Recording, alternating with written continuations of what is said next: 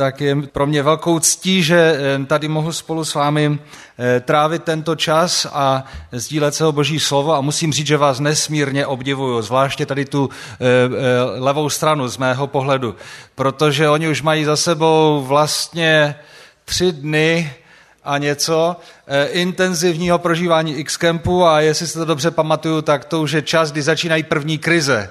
Jo, to znamená, dneska jenom, jenom dneska, já jsem přijal už dříve dopoledne, takže skupinky, eh, přednáška, seminář. Tak to je od 9 do 12, 30, prostě nášup. Eh, odpoledne zase nějaký workshop, nevím, jestli vůbec nějaký odpočinek, skupinky a evangelizace. Tak jestli to vydržíte, tak vám skutečně gratuluju a když nevydržíte, tak pán Bůh buď vám milostiv. Věřím, že vám dá zbožné eh, sny a ty bývají někdy intenzivnější a užitečnější než mnohá kázání. Um, nicméně chci vás pozvat k tomu, abychom eh, přemýšleli dneska právě o tom avizovaném tématu víc než eh, náboženství a charita, nebo charita a náboženství. Protože věříme, že Pán Bůh eh, dává ještě něco víc, když jsme ve vztahu s ním. Mnozí si myslí, že křesťanství znamená chodit do kostela, náboženství, a dělat dobré skutky, nějaká charita, jo, zkráceně, diakonie, nebo jakkoliv to nazveme. Ehm, díky Bohu za kostely a za dobré skutky, ale ještě více díky Pánu Bohu za to, že to není všecko. Eh, že s tím je spojeno ještě mnohem víc. Kdyby to byly jenom kostel a dobré skutky, tak vás to počase unaví. Kostely nebývají moc eh, jakoby pohodlné, že v zimě zima a tak různě. Tak, eh, a, a dobré skutky, no to se taky může člověku toho dost silně unavit, i když má dobrou motivaci.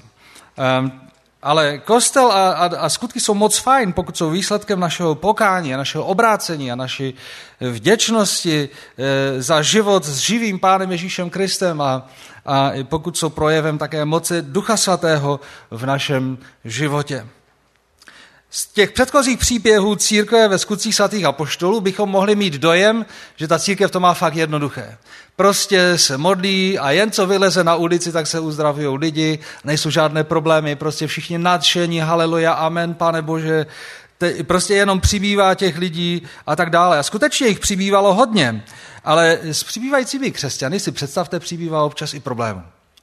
Jo, to už tak bývá. I s těmi obrácenými bychom mohli říct. Růst církve je taky spojen s určitými výzvami. Když se modlíme o probuzení, tak se tím možná eh, modlíme o to, aby, nebo měli bychom se modlit, aby nám Pán Bůh dal sílu zvládnout více problémů. A ne se modlit, abychom jich měli méně. Eh, takže církev musela hned od samého začátku čelit několika výzvám. Sociálním, národnostním, duchovním a, a dokonce pronásledování. Eh, sociálním, protože s přibývajícím počtem oslovených přibývalo potřebných, národnostním taky, protože s přibývajícím počtem těch oslovených přibývalo eh, lidí z různých končin. Možná si pamatujete včerejší text od hranic Afganistánem až po Řím. Spousty lidí. Byl tam i e, duchovní problém, protože s přívvajícím počtem těch oslovených se začaly objevovat různé tendence, jak si využít benefitů křesťanství, aniž by to člověk jako sežral všecko, když to řeknu teď tak lidově. Jo? Takže své se na tom, co je dobrého na křesťanství, ale žít si po staru svým životem. A nebo to vzít jako povinnost, jako jakýsi společenský status a podobně. A konečně pro následování, protože s přibývajícím počtem eh, stoupenců přibývalo i, i kritiku a přímých odpůrců. Přečtěme si nyní eh, biblický text, který eh, nám toto trošku ilustruje a budeme tentokrát číst ze skutků ze šesté kapitoly a z úcty k písmu povstaňme. V těch dnech, kdy přibývalo učedníků, nastalo reptání helénistů proti Hebrejům, že při každodenní službě jsou jejich vdovy zanedbávány. Proto apoštolové, o něch dvanáct, svolali veškeré množství učedníků a řekli, není správné, abychom my zanechali božího slova a sloužili při stolech. Vyberte si tedy, bratři, mezi sebou sedm osvědčených mužů, plných ducha svatého a moudrosti, které ustanovíme pro tento úkol, my však se oddáme modlitbě a službě slova. To slovo se zalíbilo celému shromáždění. I vybrali Štěpána, muže plného víry a ducha svatého, Filipa, Prochora, Nikánora, Timona, Parména a Mikuláše, prozelitu z Antiochie, postavili je před apoštoly a ti se pomodlili a vložili na ně ruce. Slovo boží se šířilo a počet učedníků v Jeruzalémě velmi rostl. Také velký zástup kněží byl poslušný víry. Tolik slova písma. Bože, prosíme o plnost Tvého ducha k dobrému naslouchání, k dobrému předávání Tvého evangelia. Amen.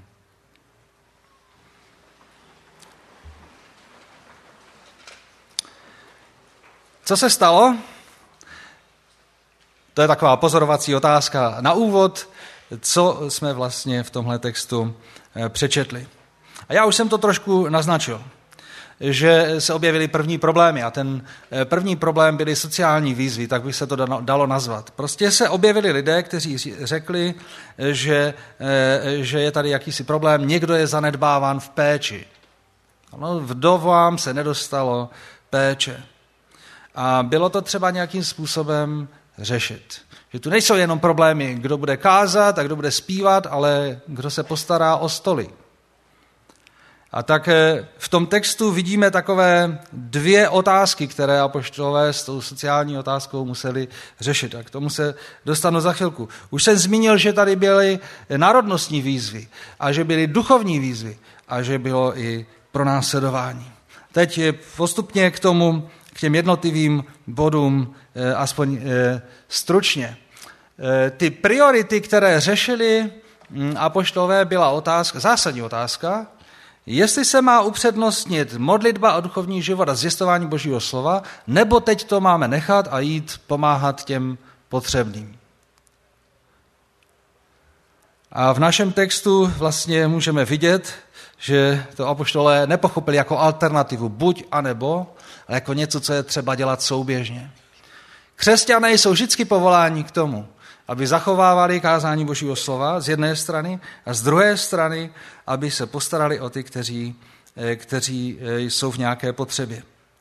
A apoštolové to eh, vyřešili tak, že, že se rozhodli, že nebudou omezovat tu službu duchovní, modlitbu a písmo, a, ale že vyčlení někoho jiného, kdo se postará o ty praktické věci. Proč to je důležité? Proč nebylo správné zanechat kázání slova a modliteb? Proč je to strašně důležité i dnes? Protože když zanecháme Boží slovo a modlitbu, studium písma, tak se nám za chvilku vytratí síla i k té charitě, bych tak řekl. K té praktické službě, k té sociální službě. Kde se vytratí víra, tak tam se to nakonec projeví i na kvalitě té péče. Protože člověk potřebuje nejenom zdravé tělo a, a nějaké know-how, jak se zlepšovat tělesně, ale potřebuje také zdravou duši, potřebuje mít vyřešenou otázku věčnosti, potřebuje mít ota- vyřešenou otázku svědomí, hříchů, spásy, naděje na věčnost. A zdravotník z druhé strany, nebo sociální pracovník, ten zase potřebuje mít zdravou motivaci, potřebuje mít proměněný charakter, aby dokázal ve své službě nejenom pomáhat tělu, ale také duši. A aby mohl mít sílu Ducha Svatého dát něco navíc. Možná si pamatujete i ze včerejška, že apoštolové toho moc neměli, ale Petr říká, co mám, to dám. Tak podle toho principu potřebujeme také něco mít, abychom měli co dát. A poštolé správně odhadli, že potřebují udržet tu duchovní eh, stránku věci, aby nestratili ani tu praktickou. Pastor Bocek Střanovic mi, eh, eh, nebo nám mezi pastory jednou zmiňoval, že když po revoluci přezali jednu nemocnici v Praze řádové sestry, tak tam vyměnili celý personál. A někdy se ozývali takové dokonce i mediálně nějaké takové hlasy, že jak to tam dopadne, prostě celý personál najednou vyměněný a tak dále. A on říká, že jeho známý říkal jemu, také to má takovou informaci trošku z třetí ruky, ale on říká, eh, že se potom zjistilo, že, že úmrtnost eh, v tomto zařízení eh, byla najednou čtyřikrát menší. Jestli to bylo nějakými medicínskými postupy, možná, že jo, možná se změnili jenom typ služby taky, ale on říká, ne, tam bylo, tam e, skutečně silný faktor hrálo to, že najednou se proměnila atmosféra. Najednou se nějak jinak začali, e, začal ten personál chovat, nebo byl jiný personál s jiným přístupem k lidem. Ať už ty jejich motivy byly jakékoliv. Ano, církev nesmí být jenom spolkem, kde se eh, zbožně žvaní a nic nedělá. Jsme povoláni ke konkrétní službě, protože to je způsob, jakým Pán Bůh chce být známý v tomto světě. To je způsob, jakým se projevuje jeho péče o to stvoření, jeho péče o každého z nás. Tak to moc potřebujeme. Služba eh, je, taková ta praktická je základní složkou našeho přístupu ke světu. A byla by škoda, kdybychom se zaměřili jenom na ty duchovní věci. Stejně tak, jak by byla škoda, kdybychom se zaměřili jenom na ty tělesné. Ale když už se bavíme o tom, jak někdy býváme takový duchovní, a já si pamatuju jedno setkání někde, eh, to bylo tuším nějaké setkání v rámci diakonie mezinárodní, a, a tak si vzpomínám na jednu osobu, eh, která si tak posteskla, no ti pastoři jsou někdy tak nepraktičtí. A to se mě tak jako dotklo trošku, jo? protože já jsem byl pastor a nebylo nás tam moc, tak ti pastoři jsou takový jako nepraktičtí. Já jsem si říkal, asi má pravdu někdy. Tak ano, je to pro mě taková jako inspirace, abych přemýšlel být praktický ve své pomoci. Že někdy připomínáme jistého pana Nováka, kterého požádali o to, aby zahájil modlitební chvilku na biblickém studiu a on se začal tak tiše a vroucně modlit a najednou se z druhé strany toho kruhu ozval někdo, já tě vůbec neslyším. A pan eh, Novák ducha přítomně řekl, já jsem nemluvil k tobě. Modlitba skutečně není rozhovor s lidmi kolem nás, to je pravda, hluboká pravda, ale z druhé strany, když je to taková malicherná věc, kdy můžeme přidat trošku na hlase a pomoct nějaké takové drob, drobounké v tomhle případě praktické potřebě, tak bychom to měli udělat. Pán Bůh nás k tomu volá. Ale k tomu potřebujeme ten vztah s Bohem. Protože jinak se utopíme zase v těch praktických věcech. A zase by se o nás potom dalo říct to, co se údajně tvrdilo o Járovi Cimrmanovi, znáte ho? Jo? Že e, někdy ve své aktivitě byl jako sopka, která zasypala sebe sama svou vlastní aktivitou. A tak můžeme skončit, když, e, když nebudeme mít jakoby plnost ducha a moudrost, jak fungovat. Se můžeme utopit i v té sociální nebo e, praktické, praktické službě tak eh, ty principy jsou strašně důležité. Udržet boží slova a modlitbu z jedné strany, abychom byli schopni prakticky sloužit.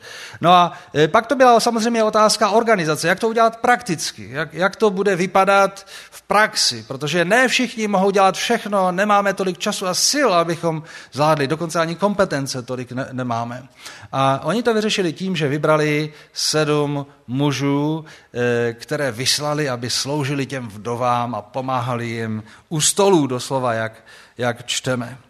Eh, a víte, co mě vždycky fascinuje eh, na tomhle příběhu? Jakou kvalifikaci požadovali apoštole po těch diakonech. Nevím, jestli se to, jste si toho všimli. Ve třetím verši jsme četli, vyberte si tedy, bratři, mezi sebou sedm osvědčených, první kvalifikace, mužů, za druhé plných ducha svatého a za třetí moudrosti, které ustanovíme, to bychom mohli taky ještě dodat, jako že byli ustanoveni, že to nebylo tak, že hurá akce šli sami, ale měli k tomu pověření, prošlo to modlitbou a požehnáním a vysláním. Všichni věděli, kdo to je ten eh, vyslaný člověk do této služby ale měli to být osvědčení plní ducha a moudrosti. A potom dále čteme ještě o Štěpánovi, že byl plný milosti a moci, činil mezi lidem veliké divy a znamení. A dokonce, když se dostal do sporu se svými oponenty, tak je řečeno, že nemohli odolat moudrosti a duchu. Čili to byl, to byl člověk, který měl pomáhat utírat stoly. To tady dělají někteří, že? Skupinky a tak dále, máte službu u stolu a tak dále tak podívejte se, tahle služba se taky má dělat v plnosti Ducha Svatého. V moudrosti. A s svědčivostí. A v očekávání, že Pán Bůh i při té službě u stolu bude dělat velké zázraky. Možná ti diakoni, jak jim říkáme, a proto jsem jen tam nechal v uvozovkách, protože oni tak nazvaní nejsou, ale tak se, e, jsme si zvykli je e, nazývat, protože diakonein znamená sloužit, tak ti diakonové e, možná udělali více zázraků, než nám zaznamenali, zaznamenalo Lukáš e, ze strany samotných apoštolů. A e, tak je to velmi vzácné, když máme lidi, kteří jsou osvědčení ke službě velice praktickým způsobem. A já bych se rád zeptal, kdo tady mezi vámi je nějaká zdravotní sestra nebo zdravotník nebo doktor. Ruce nahoru. Je tady pár takových lidí? Přidejme ještě sociální pracovníky, ty, kteří pracují v diakonii třeba, nebo v jiných zařízeních toho typu. Nebojte se, ruce nahoru. A ještě přidáme ty z vás, kteří se rozhodli jít studovat ten obor. Jsou tady nějací takoví, co jdou na zdravku teď, nějaká děvčata nebo kluci? Jo, je vás tady e, pár. Tak e, ten zbytek by mohl vyjádřit vděčnost těm e, zdravotníkům, kteří se o nás starají. Udělejme jim malý potlesk. Ano. Vzácná služba. Ale právě pro ně, pro vás, kteří se zvedali své ruce, mám takovou speciální výzvu a prozbu abyste do té služby vždycky šli eh, s modlitbou, aby vás Pán Bůh vyzbrojil těmito kvalitami. Abyste do té práce šli jako ti, kteří jsou plní ducha božího, plní božího slova, jsou připraveni eh, nejen se starat o tělo, ale starat se i o duši. Vy jezdíte po různých školeních a trošku to znám i z rodiny, kolik toho je, jak je třeba se držet, aby člověk udržel ty licence, anebo jak to říct, prostě aby mohl pracovat. Už jenom jako obyčejná v uvozovkách zdravotní sestra. Tak myslím, že zdravotní sestra má dneska někdy větší kvalifikaci než eh, doktoři ze začátku minulého století, ale eh, prostě je toho hodně. A tak vám chci položit na srdce, abyste nezanedbávali slovo Boží a vztah s Pánem Bohem, aktivní život s ním, aby, abyste měli co dát i nad rámec toho know-how, jak koho přebalit a jak píchnout eh, eh, tu, tu jehlu někomu a tak dál, jak posloužit praktickým způsobem. Ale eh, to je taková možná speciální výzva s ohledem na téma, které máme, ale stejně tak to platí o všech jiných oblastech, ve kterých vás, nás, Pán Bůh povolává. To se týká řemeslníků, to se týká všech těch, kteří slouží jakýmkoliv jiným způsobem ve službách nebo při ochraně našich majetků, v policii nebo kde kdekoliv jinde, i v obyčejném verku s prominutím. To není žádný obyčejný verk, to je výjimečné dílo tady v regionu, ale i tam máme e, pracovat jako ti, které pán Bůh povolá. Možná, že tam nebudeme mít tu, tu oficiální licenci jako misionář nebo diakon na plný úvazek, ale každý křesťan je povolán, aby na každém místě, kde stojí, ať už dělá cokoliv, instalatéra nebo elektrikáře, aby to dělal jako boží člověk. A k tomu taky potřebujeme moudrost a moc božího ducha, abychom uměli přidat něco navíc, mohli posloužit ještě o něco víc. Když se vrátím k té medicíně, tak žijeme v době, kdy máme tu medicínu na neuvěřitelně vysoké úrovni, ale přesto slýcháváme někdy o, o lidském strádání o tom, jak eh, lidé mají dojem, že se s nimi jedná jenom jako s materiálem, jako ještě k tomu otravným, ano, napíchat eh, prostě a ať tam ty léky se postarají, ať je klidný hlavně a neruší a tak dále. Nikdy si tam na to lidi stěžují. A, a, a asi to znáte z vašeho prostředí, že, že vždycky záleží na lidech. Strašně záleží na člověku. Jak to kdo udělá? S jakým výrazem tváře, s jakými gesty. A tak já věřím, že tady z těchto kruhů vyjdou lidé, kteří budou tím nejlepším eh, v našem zdravotnictví, protože budou umět dát i srdce, budou schopni se také modlit za své pacienty a budou se schopni možná modlit i s nimi, pokud bude taková příležitost. Někdo trefně poznamenal, že možná proto narůstá počet lidí, kteří chtějí dobrovolně ukončit svůj život, protože je nikdo nemá rád a nikdo jim neprojevil lásku tak jsme k tomu eh, povoláni a já vám chci žehnat v té službě, kterou budete dělat a chci vám přát, abyste do té služby skutečně šli s takovýmto rozhodnutím. A jak už jsem řekl, týká se to i všech ostatních. To není tak, že jsou jakoby více taková boží zaměstnání a méně boží zaměstnání. Každý z nás máme své povolání. A jak když e, občas jsme na řeči s našimi přáteli z Mercy Cafe, to jsou mladí z našeho sboru, tak si to mohu jim dovolit říct, tak jim, vždycky jim kladu na srdce, vaším úkolem není jenom uvařit dobrou kávu, to umí spousta lidí na tomto světě, ale, ale vy byste měli přidat ještě něco navíc. A vím, že se o to snaží. A stejně tak to má být i při recepci a v, v kuchyni jsme tady slyšeli takový nádherný příklad a moc si toho vážím, protože i e, e, tetu Dášu znám e, takovou už hodně dlouhou dobu a vím, že je to člověk, který působí v sociálních službách e, na vysoké úrovni, by se dalo říct, a, a to je její dovolená tady. To je její dovolená. Úžasné věci. Já věřím, že k tomu nás pámu povolává, ale také zmocňuje. To je boží reakce na nouzy tohoto hříšného světa. Způsob, jak může využít také e, svých darů v nás. Ale e, pak jsou tady ještě i národnostní problémy, já toho se dotknu jenom stručně. Možná se si všimli, že tam byl problém mezi Židy a, nebo Hebreji a Helénové, nebo Helenisty, jak se jim říká. To znamená křesťany, e, kteří byli ze Židů, byli dneska bychom řekli z Izraele, a byli křesťané, kteří byli z těch různých e, končin.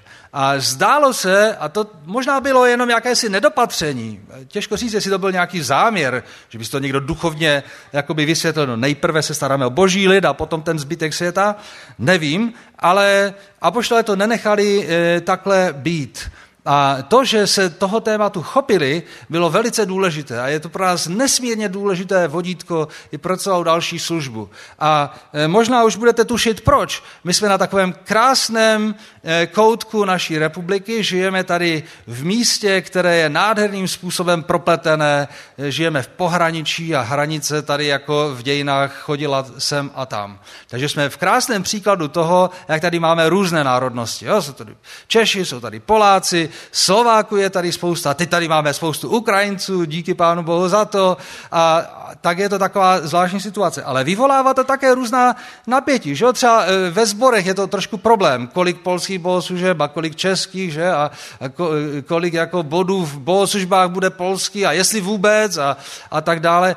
To, je to náročné. To, vyvolává to určitá napětí a, a tak to je. Ale je úžasné, a nevím, jestli se to uvědomujete, že třeba i tady na X-Campu zpíváme polské písničky, všichni zpívají. Zpíváme české písničky, všichni zpívají. Zpívá se slovenská písnička, dokonce i nějaké anglické zvládneme, zatím se nezaregistroval žádnou ukrajinskou. Ukrajinci, musíte nám tom, v tom pomoct. Musíte nás naučit, protože vím, že máte nádherné písničky. Jo? Tak to musíme ještě dohnat. Já si myslím, že to je obrovské bohatství, eh, které můžeme mít díky proměně Boží v nás, díky daru Ducha Svatého, který eh, i z těch národnostních záležitostí může dělat bohatství spíše než překážku.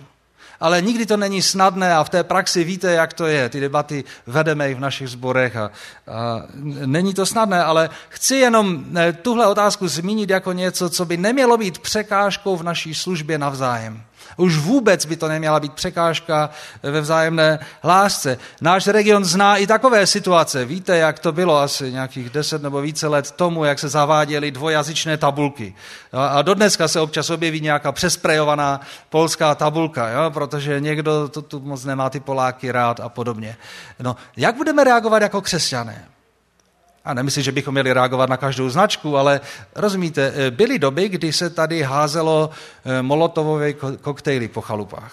Jo? A nebo eh, se zase vytlačovalo jiné. A různé takové, a to je sto let tomu, to není tak dlouho. A člověk nikdy neví, když se podíváme na Ukrajinu dnes, co to může přinést za eh, nějaké roky dál. Já bych si moc přál, abychom zůstali jako apoštole. Prostě nestraní v tomto. Ano, je tady potřeba, Polák potřebuje pomoc, Čech potřebuje pomoc, Slovák potřebuje pomoc. Dobře, jdem na to, sloužíme. A když je třeba, tak se naučíme i ten druhý jazyk. Prokážeme tím aspoň boží lásku tak je to taková e, výzva. Já si osobně myslím, že ani v nebi ty jazyky by nemuseli zaniknout. Přijde mi to, že by to byla strašná škoda, protože každý jazyk má něco svého krásného, něco pěkného, takové specifické výrazy a tak dále a tak dále. Ale, e, ale, ale věřím, že v nebi nebudou žádnou překážkou. Že si budeme dokonale rozumět i kdybychom měli mluvit každý svým jazykem a ještě očištěným od všech světských záležitostí, nevím. Bible sice říká, že jazyky pominou, ale mám dojem, že to je to řečeno v kontextu těch, těch nadpřirozených jazyků, které už nebudou zapotřebí, protože tam už to skutečně všichni budeme rozumět tak či onak. Možná je to spekulace, protože Bible o tom moc neříká, ale tím chci zdůraznit, že boží lid, pokud se drží Krista, tak překonává i bariéry tohoto druhu i když to není vždycky snadné a musí si uvědomit někdy principy, priority a potom udělat nějaký praktický krok. Ale tu, tou největší výzvou eh, byly, bych řekl, duchovní výzvy eh, v té rané církvi. A, a konkrétně konflikt mezi vírou a náboženstvím, který už se nám tady objevuje. S přibývajícím počtem oslovených přibývaly i případy neupřímného využívání těch benefitů Evangelia, jak jsem zmínil, protože kdybychom otočili listem a podívali se do páté kapitoly, já jsem četl ze šesté, kdybychom se podívali do páté, tak tam čteme jeden z nejtragičtějších příběhů. Ananiáš a Safira. To byli lidi, kteří se chtěli připojit ke křesťanství a teď viděli, jako, že eh, ti křesťané žijí tak spolu, prostě prodávají majetky, dají to do, stejn, do jedné kasy a potom se z toho dělí takový, jak to někdo nazval, křesťanský komunismus. Jo? Eh, a oni si řekli, no tak asi se hodí taky něco jako přihodit, tak prodali taky svůj majetek, ale potom si řekli, ale tak nebudeme dávat všecko. Eh, dáme jenom část, jako stejně to nikdo nepozná a tak. No a e, skončilo to tak, že oba dva zemřeli v během hodiny. Že Duch Svatý usvědčil. Petr říká, proč lžete Duchu Svatému? Proč si hrajete na křesťany? Vy jste si to mohli celé nechat.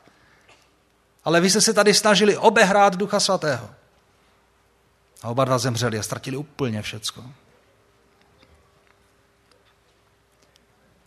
A v naší kapitole to také budeme, budeme vidět, ale eh, za chvilku se k tomu vrátím, protože o tom eh, mluví i Štěpán, když obhajuje eh, to, co dělal jako eh, znovu zrozený křesťan. A možná jenom pár takových věcí zmíníme na téma víry a náboženství, i když velice stručně a možná dost nedokonale. Definice náboženství, ty jsou mnohé. Najdeme spousty odborných definic toho, co to je náboženství.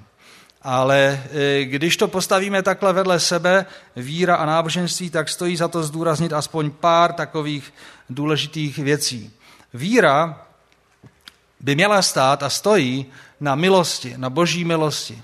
Na tom, že Pán Bůh něco dělá a my na to reagujeme. Náboženství stojí na tom, že já něco dělám a Pán Bůh by měl reagovat. Myslím, že dneska dopoledne jsme docela e, dost slyšeli e, také na téma toho, dá se říct, zákona a soudu a nemožnosti toho, jakým si způsobem sami se osvobodit z naší hříšnosti. Ale náboženství jako křesťané vnímáme jako systém, v něm se člověk snaží vyškrábat k Pánu Bohu, ale z Bible čteme, že víra by měla být o tom, že dovolíme Pánu Bohu, aby vstoupil do našeho života. Protože On nás předchází, On je první, vychází se svou milostí a, se svou svobodou. E, zatímco náboženství tvoří nějaké zvyky, pravidla, zákony, příkazy a zákazy, e, tak Eh, víra nás vede k milosti a svobodě. Eh, víra je o vztahu typu otec-syn. Máme se rádi. On nás miluje a my se, nám je u něho dobře. Když to v náboženství ten vztah je spíše sluha a pán. Bible eh, také často nazývá křesťany služebníky, ale, ale Ježíš říká, vy už nejste jenom mý otroci, vy jste moji přátelé. A apoštol Pavel říká, můžeme Boha nazývat naším otcem. Může mít úplně jiný vztah Není to založené na tom, jestli udělám něco dobře, tak on mě bude mít rád. A, a když udělám něco špatně, tak mě mít rád nebude, ale, ale je to založené na tom, že on nás vždycky miluje a, a vždycky touží dát to nejlepší. A jenom ke své škodě eh, to nedostáváme, pokud, eh, pokud jim pohrdáme. Takže se spoleháme více na boží skutky, tak, by to, tak je to v oblasti víry, eh, než na, na své vlastní Eh, skutky. A myslím, že to, tu podstatu toho konfliktu mezi vírou a náboženstvím eh, vyjadřuje dobře jedna modlitba, kterou můžeme najít v knize modliteb, eh, děti, nebo modliteb, v knize Děti píší Pánu Bohu. Milý Bože, dělám, co můžu. Dělám, co můžu. A tak to mnozí lidé berou. Mnozí, a to se týká i křesťanů, možná mají takový přístup k Pánu Bohu typu náboženství a nikoli víra. Pane Bože, já se snažím. V neděle bohoslužby, přes týden biblická, ještě nějaká služba, dorost, mládež a já nevím, dechovka ještě. Snažím se, pane Bože. Byl jsem pokřtěný, byl jsem konfirmován, snětek v kostele, tak bych ráda i ten pohřeb v kostele. To vám spousta lidí takhle řekne otevřeně. To je zajímavé. Jo? E, a mají dojem, že to mají s Pánem Bohem v pořádku. Ale to bychom z hlediska Bible museli nazvat náboženství. A o to náboženství nám e, Štěpán řekne, že je vlastně destruktivní protože je proti vůli Ducha Svatého. Tak vás dneska chci pozvat k tomu, pokud eh, máme takový přístup, že před Pánem Bohem si to nějak musíme zajistit, že to musíme oběhnout všechno ty věci a eh, pokud možno udělat co nejlep, nejvíce dobrých skutků a když máme dobrý pocit z těch dobrých skutků, tak to určitě bude dobré i u Pána Boha. Eh, tak tak to, to nefunguje. Nefunguje to. Protože Pán Bůh po nás požaduje víru a ne nějaké zásluhy. Rozdíl mezi vírou a náboženstvím vyjadřuje dobře Štěpán, jak už jsem zmínila. Teď bych se eh, na to rád podíval, ale jsem trošku překlikl eh, příliš brzy. Eh, já jenom připomenu, co řekl Štěpán v řeči, když ho, si ho předvolali, ti velekněží a zákonníci a vyptávali si co a jak, a nebyli spokojeni s tím, co dělá a chtěli ho křivě obvinit, tak on vyjmenovává celé dějiny starého zákona. Na to bylo vidět, že dobře znal písmo. A mezi jinými tam řekl takovou věc, že Izrael řekl Áronovi, udělej nám bohy, kteří by nás vedli. Možná znáte ten příběh, nemáme čas ho celý rozebírat, ale přišel takový moment, kdy Mojžíš jako kdyby nebyl a lidi najednou mají dojem, že nemají žádného pána Boha, jo? Že, že, že je nějaké prázdno. A tak řekli eh, Mojžíšovu bratru Áronovi, udělej nám nějaké bohy. To je typické pro člověka. Vždycky budeme mít nějaké bohy. Nedávno jsme jako pastoři měli na pastorální konferenci jednoho sociologa, který nám řekl, že, že vlastně neexistuje člověk bez náboženství. Každý je nějak náboženský, protože každý věří v něco nad ním. Nějak. I ten, kdo odmítá veškeré náboženství, tak pro něho je náboženství vlastně on sám. Bohem on sám. Tak to je.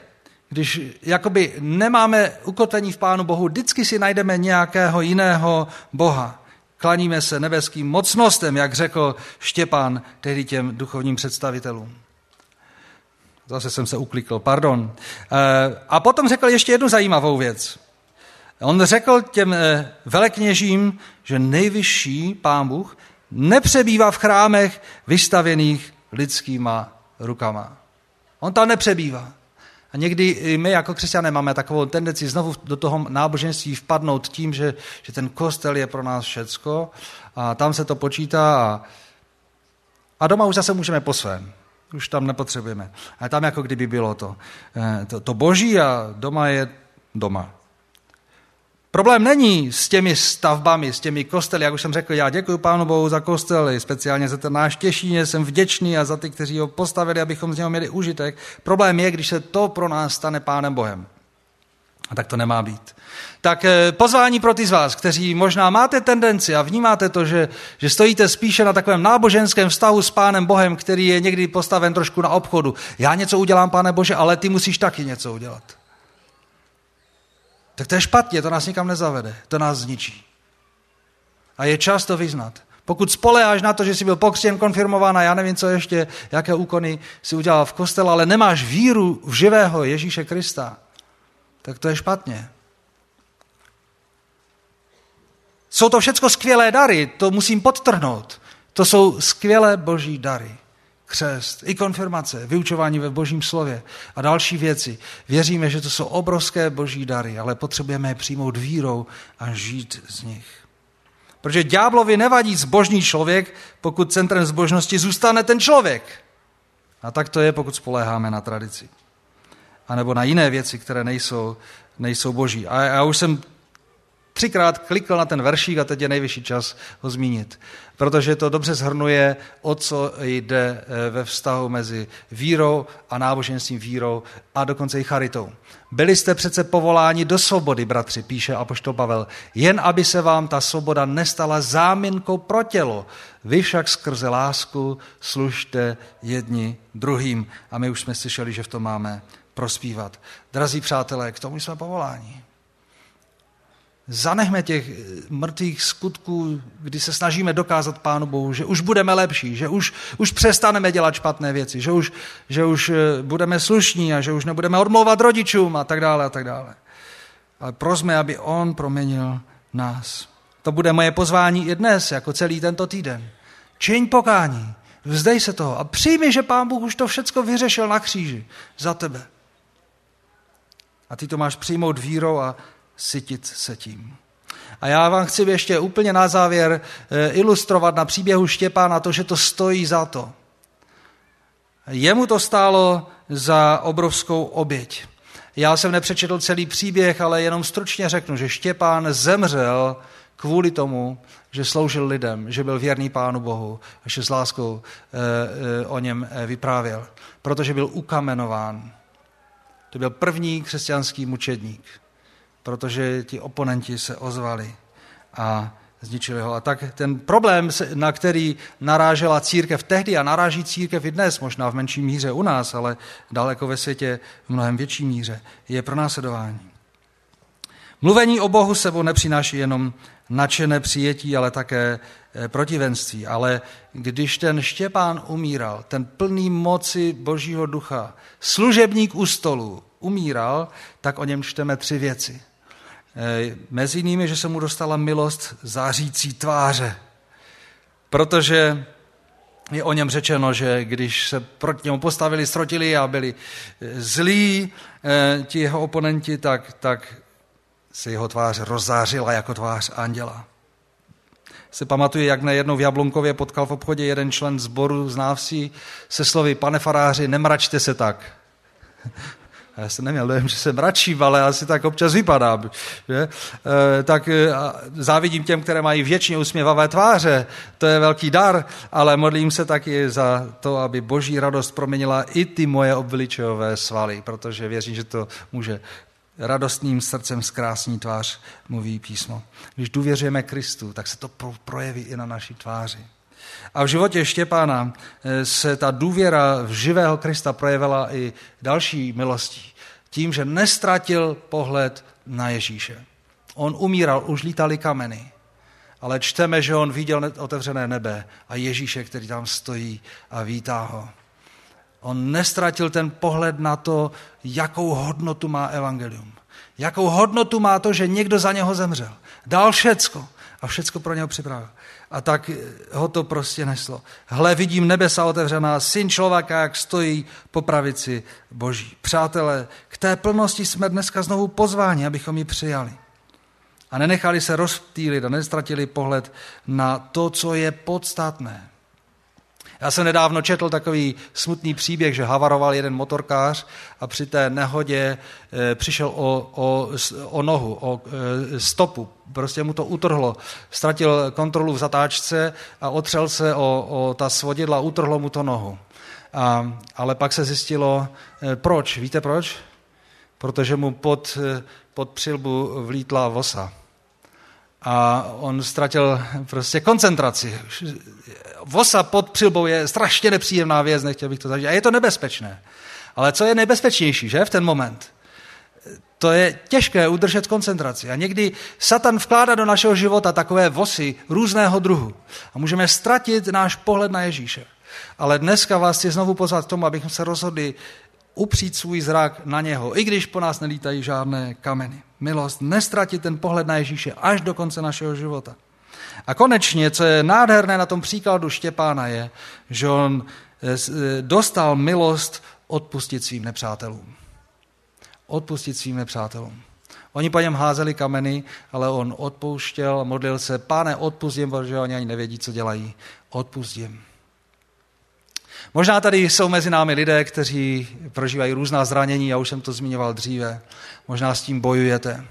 Možná je čas prosit, pane, otevři moje srdce, tak jako to Štěpánovo, aby byl schopen odpustit možná mnohem menší hříchy jiných lidí vůči mně.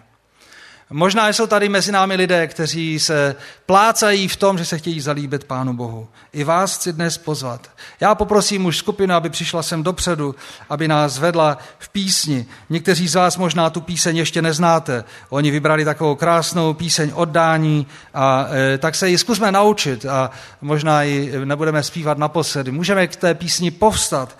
A během té písně chci zase dát příležitost těm, kteří chtějí udělat nějaký rozhodný krok Nechtějí prospat ten okamžik, eh, kdy Pán Bůh volá k tomu, abychom se podívali na boží slávu, na boží moc a poprosili, aby vstoupila do našeho života. Aby proměnila náš pohled na naše zaměstnání, na naši službu, na naši práci, eh, na naši péči a pomoc eh, i v té sociální oblasti.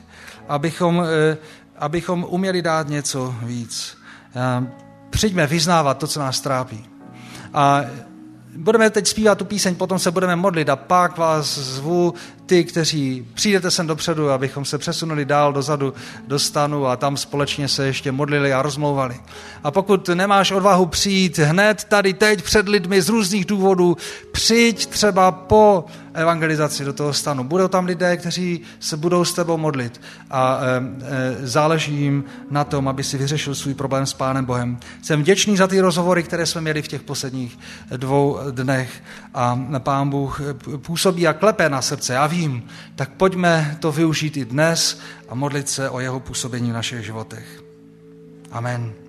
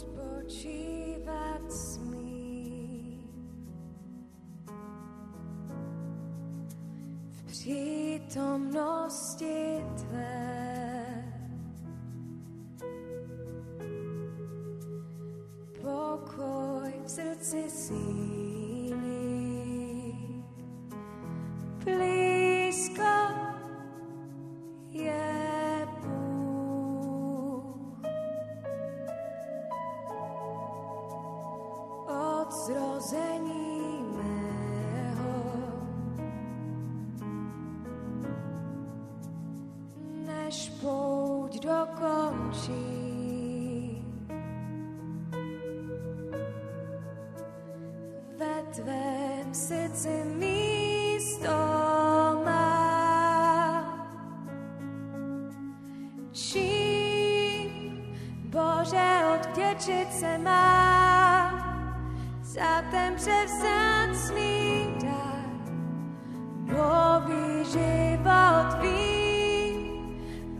mé vzal si na kříž, trpěl si za můj hřích, abych byl tvůj.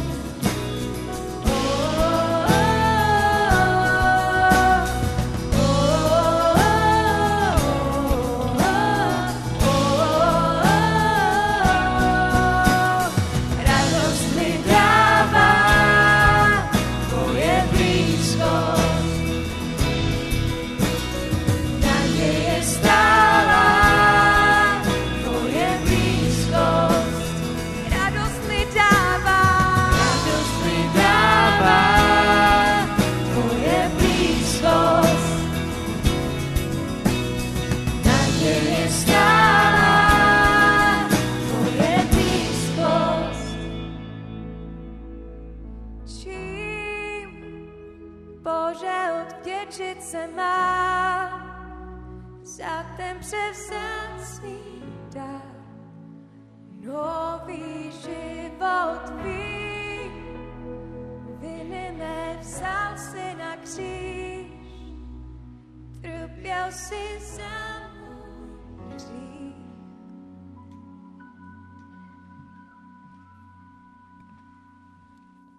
Chci vás pozvat eh, k modlitbě odevzdání se pánu, pokud vás pán Bůh eh, se dotýká. Pane a Bože, chci ti odevzdat svůj život, protože vidím, že eh, se svou zbožností a se svými skutky před tebou neobstojím. Prosím tě, promiň můj život. Pane, ty vidíš každou bolest a každý hřích v mém srdci. Odstraň to, prosím. Ať je to hřích v zanedbání služby, ať je to hřích v nesprávném vztahu eh, k bratřím a sestrám z jiných národů, ať je to něco, eh, co mě strhuje do zla a hříchu z tohoto světa. Vysvoboď mě z toho, pane. A já se, pane, chci přimlouvat za ty všechny, kteří tyto boje teď procházejí. Smiluj se, daruj nový život, dej jim odvahu začít s tebou. Skrze Pána Ježíše Krista poženej i naše rozcházení nyní. Amen.